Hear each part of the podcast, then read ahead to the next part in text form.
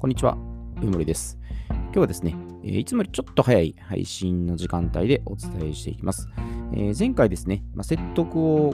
超えて、えー納得するっていうテーマについてお伝えしたんですが、えーじゃあ納得するために、えどういった相手の視点でそのコミュニケーションをね、円滑にしていったらいいかっていうふうにね、えちょっとお伝えしていきます。で、普段からですね、えーまあ、自分の話をね、やっぱりどうしても人間ってこう従うんで、相手ってどういうところに、まあ、興味関心持ってるかっていうのを、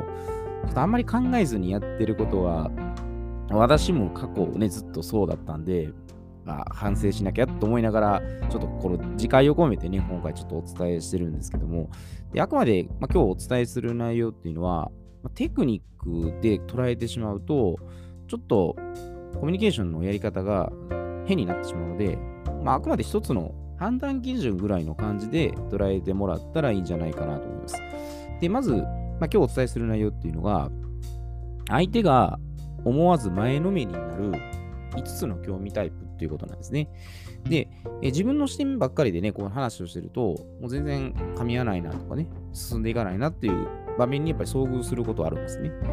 じゃあ相手っていうのは、えどこに興味関心持ってるかっていうことで、でこれが5つですね、えーあるんですね。で、まず1つずつ言ってみますと、まず1個目が物、え2つ目が人、3つ目が情報、え4つ目が場所、5つ目がアクティビティ。でこの5つに分類されるんですね。で、まず1つ目のものっていうのは、これ言ったらあのブランドものとか、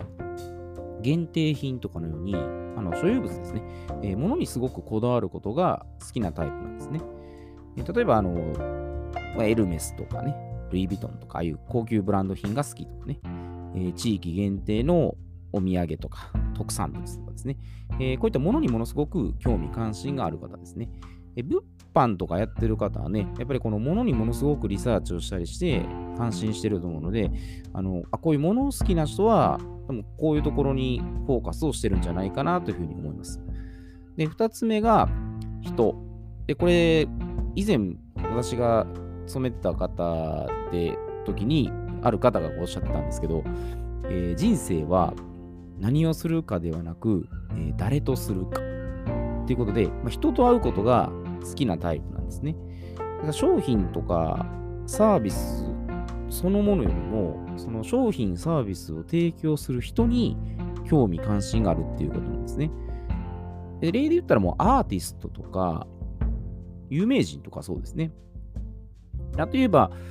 まあ、物とかサービスの中でも、例えば美容師さんとかね、であるお店の店員さんがすごく好きとかですね。で本当は、えー省略して、まあ、商品買ったりとかサービス受けたりすることもできるんですけど、まあ、わざわざちょっとその人が好きっていう上で、まあ、その美容院さんに、まあ、長年のそのお付き合いとかもね、もちろんあると思うんですけど、行ってみたりとか、えーコンビニでも近くのコンビニがあるのに、まあ、そこの店員さんがあまり好きじゃなくて、あえてちょっと離れた店員さんが、どこのコンビニの店員さんがいいからっていう理由で行ってたりですね、えーこういった人にものすごくフォーカスしてるタイプですね。で、3つ目が、えー情報ですね。これはあの社会情勢とかニュースとか、えー情勢、情報ですね。そのものがもう好きなタイプの方です。えー新聞の切り抜きをずっとしてね、えーコレクションしてる方であったりとか、もう最近出たらもう SNS ですね。これでやっぱりもう情報収集をしているっていう場合ですね。で、まあ、今、風の時代っていうのもあるので、この情報っていうのはやっぱ一つ鍵にはなるんですね。まあ、以前は人、物、お金っていう3つだったのが、まあ、この情報が鍵を握るとは確かに言われてるので、まあ、昔の、スティーブ・ジョブズとかジェフ・ベゾスさんとかがあの土の時代にこの風の時代の知識、情報を先取りしてたんで、まあ、今成功してるっていうのは、まあ、これまさにこういうことなんですね。いかに先読みをして、えー早くするか。もちろんこの今、風の時代も、先の水の時代のの感情感性ですね。変なし、これを先取りしておけば、まあ、ある程度読めることは読めるんですね。ただ絶対ってわけじゃないんですけど、えーアンテナをやっぱり張るっていうのは一つ、これ大事なことだと思います。で、4つ目のは場所。で、これは国内とか海外とか、えー場所そのものが好きなタイプですね。えー極端に言ったらこう全国のえー、神社パワースポットを巡りとかですね。まあ、例えば、秘境スポットを探してみたりとか、もう本当に地域が、えー、好きなところですね。まあ、北海道のどこどこが好きですとか、東京のこの場所が好きですで。そういう場所そのものが好きな場合ですね。で、5つ目がアクティビティ。これはあのいろんな体験とか、えー、経験をしたいっていうタイプですね。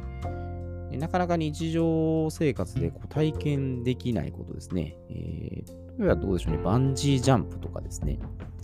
あとはスカイダイビングとか。まあ、普段、まあ、なかなかましないかもしれないキャンプしたりとかですね。こうイベントでの体験とかですね。えー、こういったのが好きなタイプの場合ですね。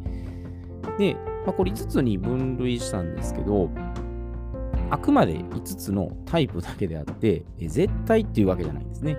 で、ちょっと注意しておきたいのが、えー、先入観で決めつけて、あの、相手に対して、まるさんはまるタイプですねっていうふうに、ラベリングしちゃうことだけは、えー、避けてほしいんですね。あくまで、まあ、その、どういった分野にね、興味関心があるかを、まあ、把握するっていうことで、えー、コミュニケーションをね、円滑にしやすいための一つの、えー、あ方法なんですね。なので、まあ、何々さんがこうだからって言って、もう決めつけてグイグイ言ってしまうと、いやそこでまたコミュニケーションのね、えー、すれ違いっていうのは起きてきますので、まあ、くまで、あ、一番興味関心があるのはここだっていうですね、まあ、そこに注目をしてもらったらいいと思います。えちなみに、えー、私は場所と、えー、アクティビティですね。ここに興味関心っていうのを持っています。で、一見、なんか情報にね、こう精通してるように見えるんですが、であくまでコンテンツ作成とかですね、まあ、アウトプットを目的として、まあ、整理整頓しやすいようにしてるっていうのが一つ目的なんですね。で、まあ、正直言うと、スマホとかあの SNS っていうのは、もう断捨離したいぐらいなんですね。あんまり、まあ、関わりたくないなっていうのは、まあ、本音ではありますね。どっちかといったら、えー、大自然のこういう、まあ、綺麗な地域を移動しながら、まあ、日常体験できないことを、まあ、してみたいなっていうふうには考えてるんですね。まあ、くまでそのメインと、ま、サブですね、をどう使い分けてるかということですね。で、まあ、相手と話が噛み合わないですね。と意思疎通取れないって時は、まあ、相手の興味関心に合わせて、まあ、コミュニケーションができていないってことが多いんですね。だから自分の視点だけで、まあ、接点取ろうとして、もう相手が置き去りにされてるっていう状態なんですね。なんで、まあ、このタイプだと、もう決めつけをしないで、全タイプですね、えー、駆使して、もう縦横無尽に、えー、全人類と、えー、コミュニケーションが取れるようになっていければ、まあ、いい人間関係は、えー、築けるかなと思います。なので、まあ、あくまでさっき言ったように、この5つのタイプっても手段の一環なので、えー、コミュニケーションの基本っていうのは、まあ、傾聴、共感、で感謝、信頼、尊敬ですね。えー、まあ、ここがベースになるので、そこを履き違えたら、結局、テクニックだけでね、あのー、もうほんまに言葉言うと、もう詐欺師とか、口先だけっていう風になるんで、まあ、誰からもやっぱ相手されなくなるんですね。なので、こういうのスキルも磨きつつ、まあ、基本は、えー、相手の視点はどういうところにあるかっていうところですね。まあ、そこにちょっとフォーカスをして、話をしっかり聞くっていうところにね、えー、注目していければいいと思います。で、まあ、このコミュニケーションのね、手法も前言ったように、結構いろいろなやり方はあるので、えー、もし、なんかこういうところに興味があるなとは、またリクエストしていただければ、それについてはお答えしますので、えー、よろしくお願いいたします。えー、では、今日はこれで失礼いたします。